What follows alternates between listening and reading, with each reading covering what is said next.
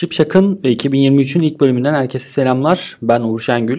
Bu yıl Şipşak'ın 5. sezonu ve 5 yıldır yılmadan yorulmadan sizlere fotoğrafçılıkla ilgili terimleri, bilinmesi gerekenleri ve hatta pek çok tüyoyu burada anlattım. Ve 5. sezonda da yeni bilgiler ve yeni teknikler anlatmaya devam edeceğim tabii ki. Bu yılın ilk bölümü olduğu için şimdiden hepinize iyi seneler dileyerek başlamak ve yeni yılda da ışığınızın bol olması temennilerini paylaşmak istiyorum. Bugünkü bölümümüzün adından da anlaşılacağı üzere temel konusu yine ışık ve ışığı yönlendirmekle ilgili kullanılan teçhizatlar. Yani difüzörleri size dilim yettiğince anlatmaya çalışacağım. O yüzden hiç uzatmadan hadi bölümümüze geçelim. Bir difüzör flaşlı fotoğrafçılık için kritik bir ekipman parçasıdır.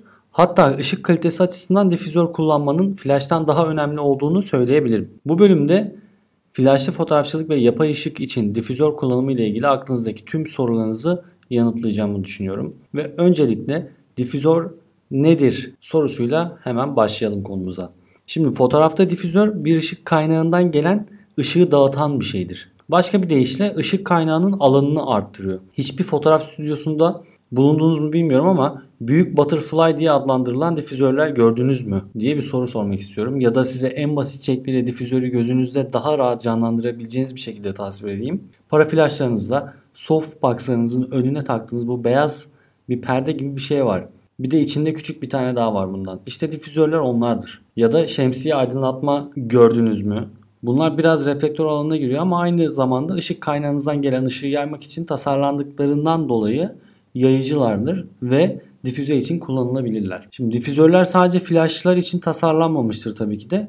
Birçok difüzör daha büyük sabit ışıklara bağlanacak şekilde de tasarlanabilir. Tasarlanmıştır da. Yine de amaç ve sonuç aynı. Amaç ışığı yumuşatmak tabii ki de. Yumuşak ve sert ışık nedir?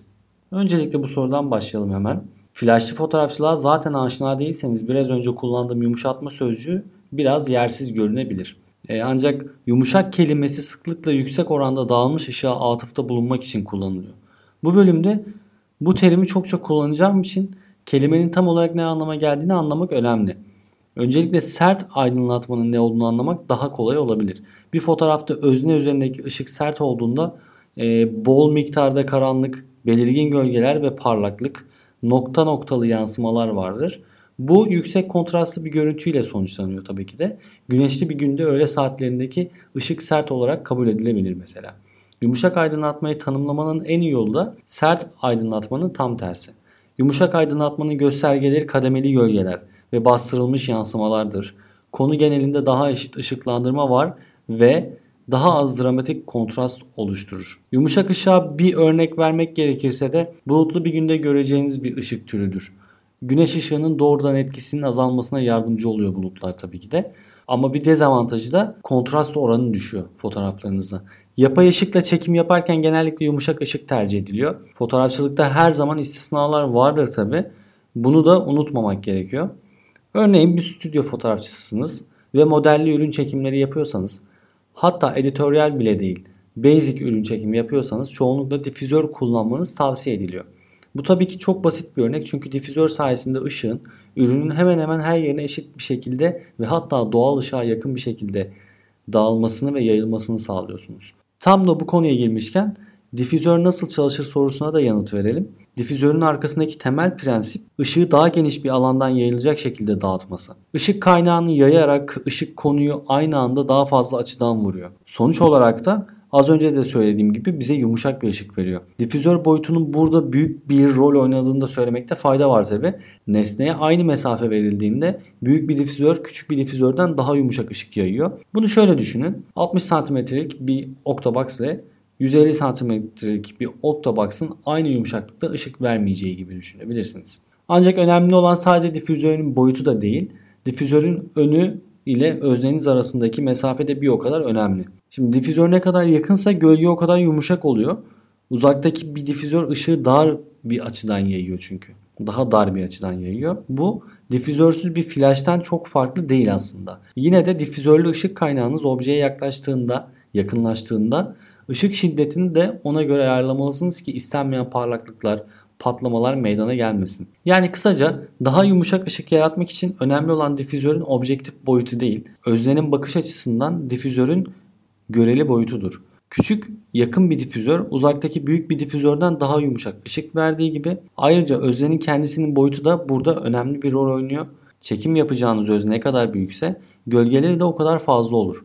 Tam tersi ne kadar küçükse de gölge o kadar az oluyor. Ee, daha büyük öznenin difüzörün ışığı aşırı açılardan yansıtmasını nasıl engellediğine dikkat etmeniz gerekiyor tabii ki de. Bu arada daha küçük olan nesne pratik olarak etrafını saran ışıkla çevrili. Uygulamada bu e, mesela makro fotoğrafçıların daha küçük difüzörlerle idare edebileceği oysa hani portre fotoğrafçılarının eşit derecede yumuşak için daha büyük bir difüzöre ihtiyaç duyacağı anlamına geliyor uygulamaya geçtiğimizde. Difüzörlerin nasıl çalıştığını özetlemek gerekirse Difüzörünüz büyüdükçe ve nesnenize yaklaştıkça ve ne, eğer nesneniz de küçükse daha yumuşak ışık elde ediyorsunuz. Bu nedenle fotoğrafçıların doğrudan nesnelerine difüze edilmemiş bir flash patlattığını görmek çok nadir. Bunun yerine profesyonel fotoğrafçılar flashlarını neredeyse her zaman ya da bir şekilde yaymayı tercih ediyorlar. Bu ister özel bir difüzör ya da bir şemsiye ya da bir sektirme flaşı ya da başka bir şey olsun fark etmiyor. Bu zamana kadar çalıştığım her stüdyoda ve her işte özel bir ışık kullanılması istenmiyorsa her flash'ın, her para flash'ın önünde kendi difüzörü vardı. Şimdi difüzör ne zaman ve nasıl kullanılır onu da cevaplayalım. Yavaş yavaş kafamızda ne olduğunu, nasıl kullanıldığını da anlamış olalım. Kişisel olarak flaşlı fotoğrafçılık veya genel olarak yapay ışık fotoğrafçılığı yaptığınız her zaman bir difüzör kullanmanızı öneriyorum. E, bu sert ışığın kötü bir fikir olduğunu söylemiyor tabii ki de. E, ama çekimlerimizin %99'unda yumuşak ışığın en iyi olduğunu, en iyisi olduğunu söyleyebilirim. Bu fotoğraflarınızı iyileştirmenin en kolay yollarından biridir ve en iyi yanı bence neredeyse hiçbir maliyetinin olmaması. Bir kağıtla bile yapabilirsiniz difüze. Öyle söyleyeyim. Beyaz bir A4 kağıdını birleştirip 5 tane 10 tane fark etmez ne kadar ışığı yayacaksanız ona göre A4 kağıtlarını birleştirip difüze edebilirsiniz ışığınızı. Difüzörü nasıl kullanacağını mantık olarak zaten anlamış olmamız gerekiyor.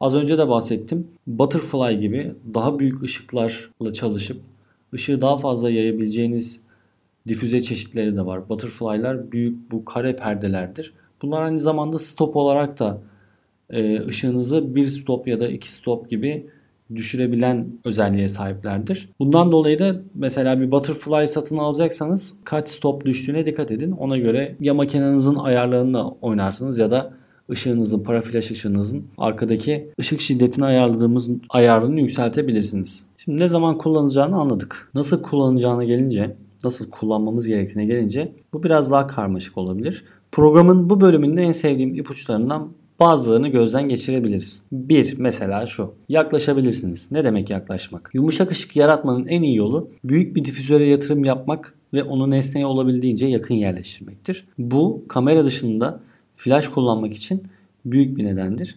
Makro fotoğrafçılıkta olduğu gibi konunuz çok yakınsa dağınık kamera üstü flaşlar hoş bir ışık oluşturabilir. Ama portre gibi bir şeyin fotoğrafını çekmeniz gerektiğinde ışık gittikçe sertleşir. Ben mesela elimden geldiğince kamera dışı flaşımı nesneme mümkün olan en yakın noktaya konumlandırıyorum. Fotoğrafın kompozisyonun hemen dışında bir yere tabii. Yani tabii ki de kompozisyona hiç yakınlaşmamanız gerekiyor. Yani o kadar da yakın olmasına gerek yok. E, ikinci mevzuda bu durumda fotoğrafınızdaki gölgeler ve vurgular Kameranıza göre ışığın konunuza vurduğu açı tarafından belirleniyor. Yani açınız çok önemli. Işığınızı, daha doğrusu ışığı koyduğunuz açı konunuzun yani çekimi yaptığınız nesnenin fotoğrafta hangi etkiyi vereceğini belirliyor. Üçüncüsü kameradan uzaklaşmak çok önemli. Şimdi geçen gün eminim hepiniz takip ediyorsunuzdur. Ee, Koray Birant, Koray abi bir dergi çekimi yaparken devamlı bir gözüyle modelin duruşunu gözlemlediğini ve sadece vizörden bakmadığını anlattığı bir konuşma yapmıştı. Aynı şey aslında ışığın nasıl yayıldığını görmek için kameradan uzaklaşmanız gerektiğiyle ilgili. Yani sadece vizörden bakarak her şeyi çok iyi bir şekilde analiz edemiyorsunuz maalesef. Bu yüzden konuya dışarıdan bakmak ve en doğru açıyı bularak fotoğraflamak çok önemli oluyor. O yüzden ışığınızın hangi açıdan nasıl geldiğini kameradan uzaklaşarak bakarak görmelisiniz. Bu yüzden kamera dışı bir flashla difüzörü nesnenize daha yakın konumlandırabilirsiniz ve farklı açılarla deneme de yapabilirsiniz. Işık açısındaki küçük değişikliklerin fotoğraf üzerindeki büyük etkisine şahit olacaksınız bundan eminim. Şimdi çok saçma bir şey söyleyeceğim. E, dördüncü seçenek olarak tek beden herkese uymuyor. Ne demek bu şimdi? Tek beden herkese uymuyor. Şu demek arkadaşlar ee, taşıma çantanızda, alet çantanızda diyeyim bir aydınlatma teknikleri cephaneliği bulundurmanız gerekiyor. Her durum için tek bir aydınlatma kurulumu en iyisi olmuyor maalesef. Bahsettiğim gibi daha büyük konular daha büyük difüzörler gerektiriyor. Duruma bağlı olarak farklı ışıklandırma tekniği kullanmak önemli bir beceri.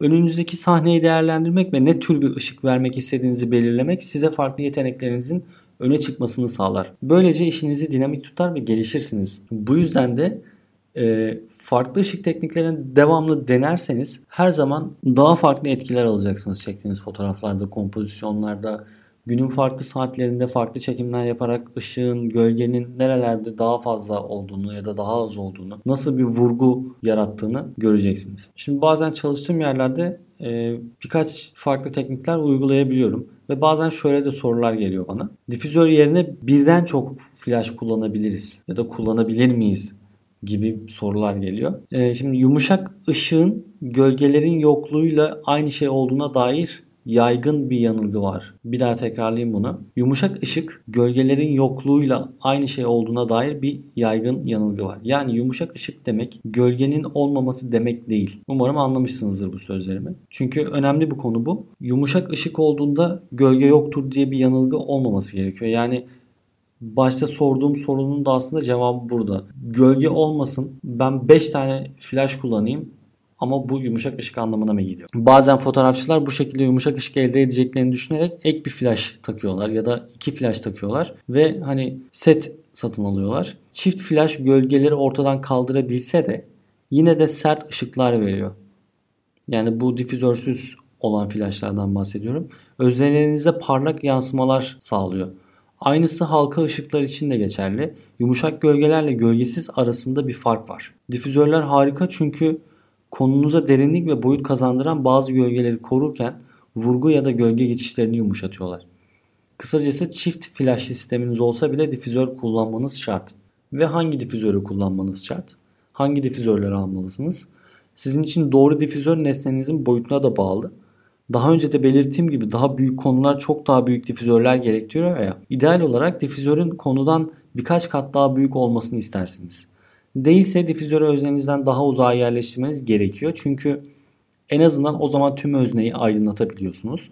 Bu da ışığın daha sert olmasına neden olsa bile yumuşak geçiş sağlayabilmenize yararlıdır.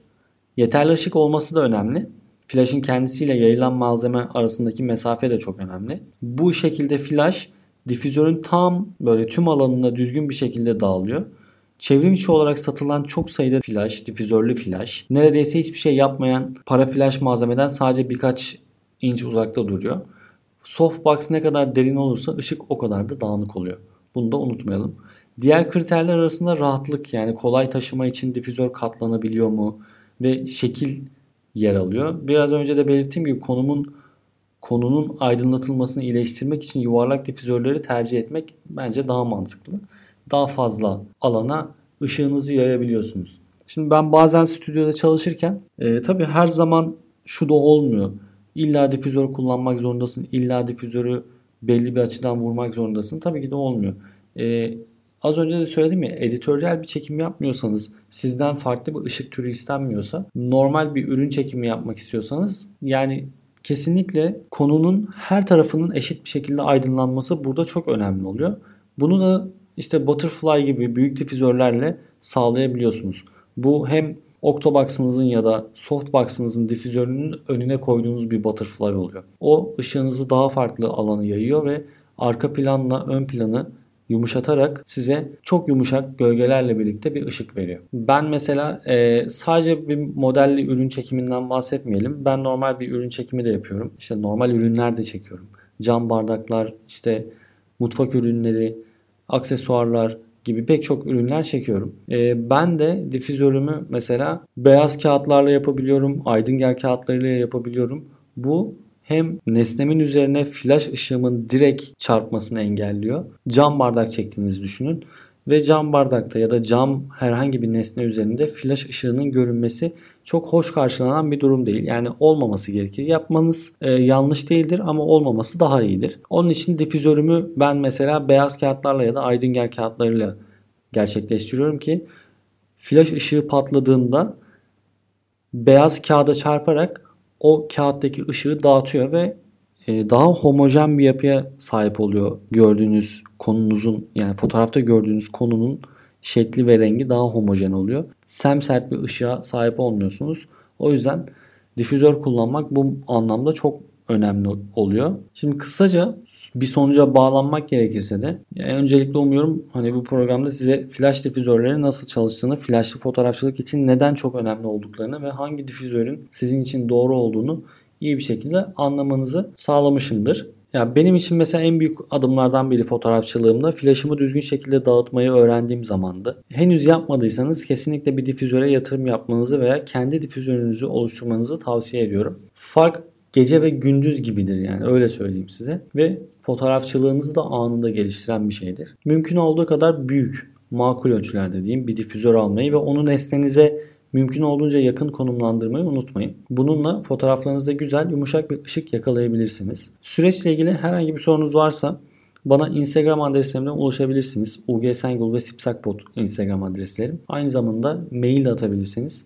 Sevinirim. sipsakpot.gmail.com'a maillerinizi de bekliyorum. O zaman bu haftalık bu kadar diyelim. Işığınız bol olsun. Bay bay.